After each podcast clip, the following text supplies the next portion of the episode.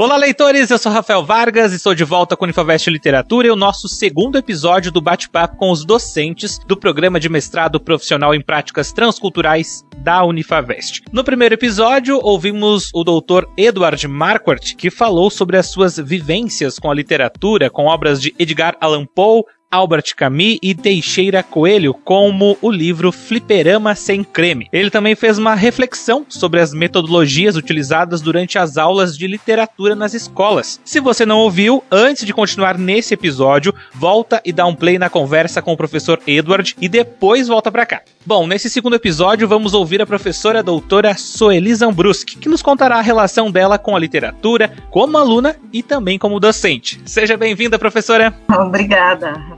Na verdade, eu estava aqui ouvindo vocês e pensando na minha prática como professora de literatura, porque também já faz muitos anos, mais de 20 anos, que eu trabalho com literatura.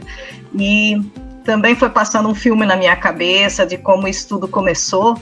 E eu, felizmente, eu tenho uma história bem mais uh, agradável, mais feliz em relação à leitura. Desde a alfabetização, a questão assim de, de conseguir, primeiro, a gente via aqueles livrinhos como um grande mistério para decifrar aqueles símbolos, aquelas.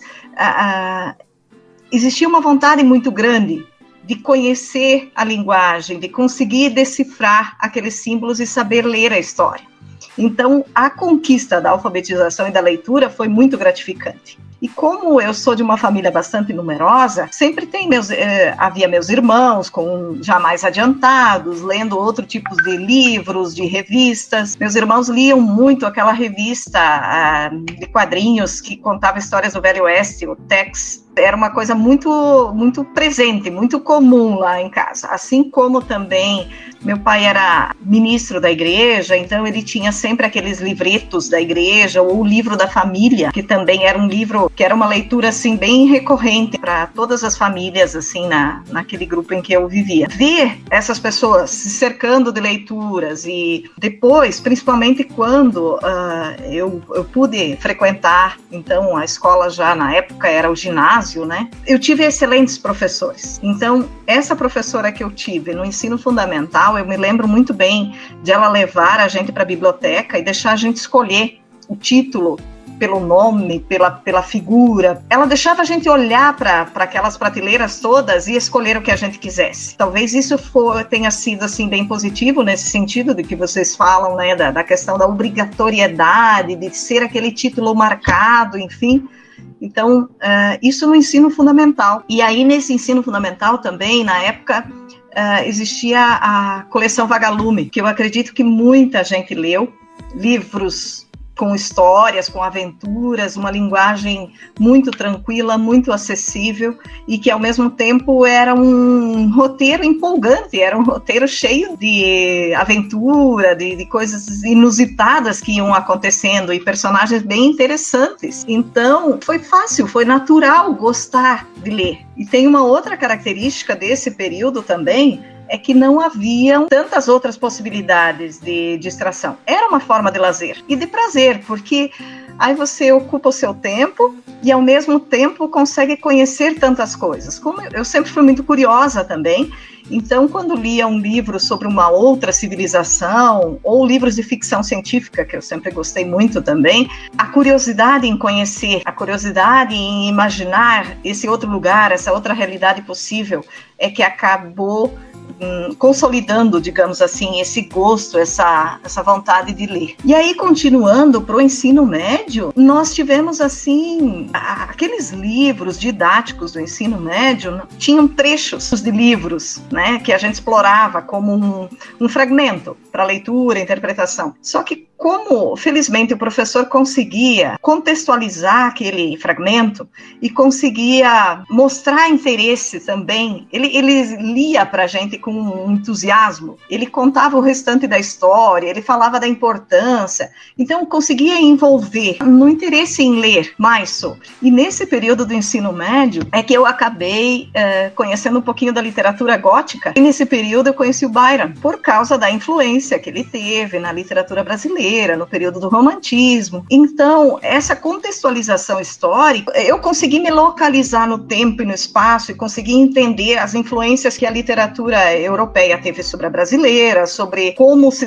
deu o desenvolvimento econômico e social do Brasil aliado a essas questões literárias. Então, eu, eu gosto dessa, dessa sequência também para que eu possa me localizar nessa questão social, até do desenvolvimento geral do país, né? E tanto gostei de, de Byron nessa época e de entender como ele influenciou o Brasil e a literatura do, do romantismo brasileiro, que foi o que eu acabei me especializando no mestrado e no doutorado, em buscar entender essas traduções que foram feitas de Byron para o Brasil e o processo de tradução de literatura em si porque se eu considero já que a literatura original é fascinante, é muito interessante que você perceba o processo de criação de um livro, seja ele narrativo, ou seja ele poético, o que me fascina também é, é tentar entender o processo de transposição de, dessa mesma obra de, de arte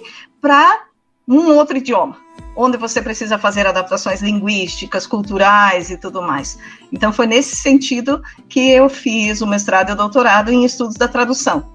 E sempre observando a, a tradução literária também, que tem esse aspecto da leitura. Ainda sobre a questão de, de, dos professores, de como a metodologia é empregada nas aulas. Eu acredito que essa é que faz toda a diferença eu lembro muito bem da minha professora de literatura na, na faculdade, no curso de letras.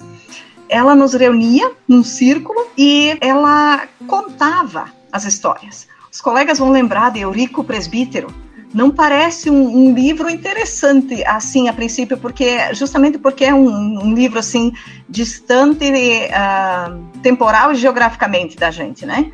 Então uma linguagem um pouco mais difícil um contexto medieval numa, numa linguagem num português bastante difícil para os dias atuais. Mas a professora ela sentava informalmente conosco naquela naquele círculo e atualizava aquela história, contava. Eu lembro dela falando da reação do Eurico. E ela introduzia coisas do tipo: ele deve ter pensado. Por exemplo, ele vai atravessar um desfiladeiro que, tá, que tem um tronco sobre o desfiladeiro, e ele vai atravessar aquilo, mas ele está vestindo uma armadura de metal.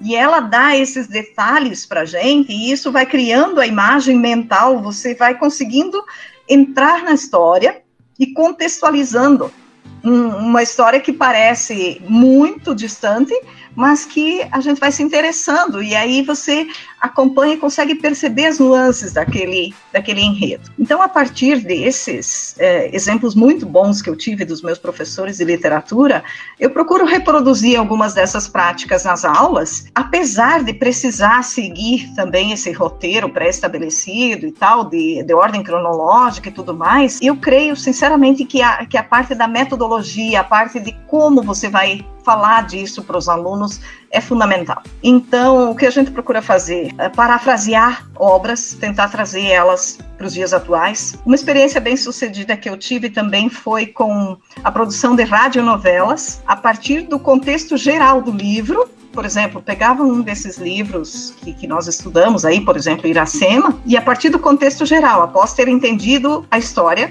os alunos precisavam reescrever o roteiro e depois gravar a história, fazendo falas das personagens e tudo mais. Então é uma forma de eles entenderem o contexto, entenderem, guardarem as informações, mas também discutirem um pouco disso, porque é fundamental o que o Edward diz a respeito de ir além do texto, além da informação, porque a grande, a grande contribuição de uma leitura é que ela te faça refletir, que ela te faça pensar além da informação em si. E isso também me faz pensar que o que nós falamos sobre, vocês falaram há pouco sobre as séries e os filmes, muita gente prefere ver o filme ao invés de ler o livro. Talvez isso seja um reflexo dos nossos tempos, né? O livro traz as informações, ele te contextualiza, mas quem cria a imagem daquela circunstância é o leitor, que vai imaginar o personagem, que vai imaginar. Então, isso é, requer um pouco mais de envolvimento. É muito mais compensador,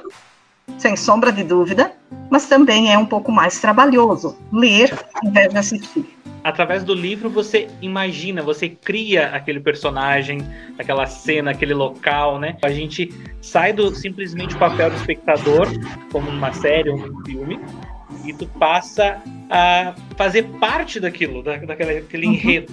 Porque você está criando todo aquele contexto, né? Então, bem, bem bacana você ter citado isso. Para quem está nos acompanhando, está nos ouvindo, leve esse conselho né, em, consideração. Eu tinha uma professora minha de literatura na escola que ela falava: os livros fazem vocês viajarem para lugares que vocês nem imaginam. E não é difícil. Exato. É prazeroso, é, é recompensador. Exato. É o investimento que se faz. Certamente, além de todas as vantagens de conhecimento e tudo mais, tem vantagens cognitivas, né? Que você aprende muito, você cresce muito a partir do hábito de ler. E realmente não deve ser um peso. Para quem ainda vê o livro como uma dificuldade, como um, uh, um empecilho, seja mais complicado, mas é preciso também, uh, antes o Edward falou sobre isso, se deixar seduzir pela leitura, entrar naquele contexto. É a questão do hábito, né, professora? Porque eu tenho a minha avó é professora também, aposentada, e a minha avó sempre me falou uma coisa: hábito você adquire em 15 dias.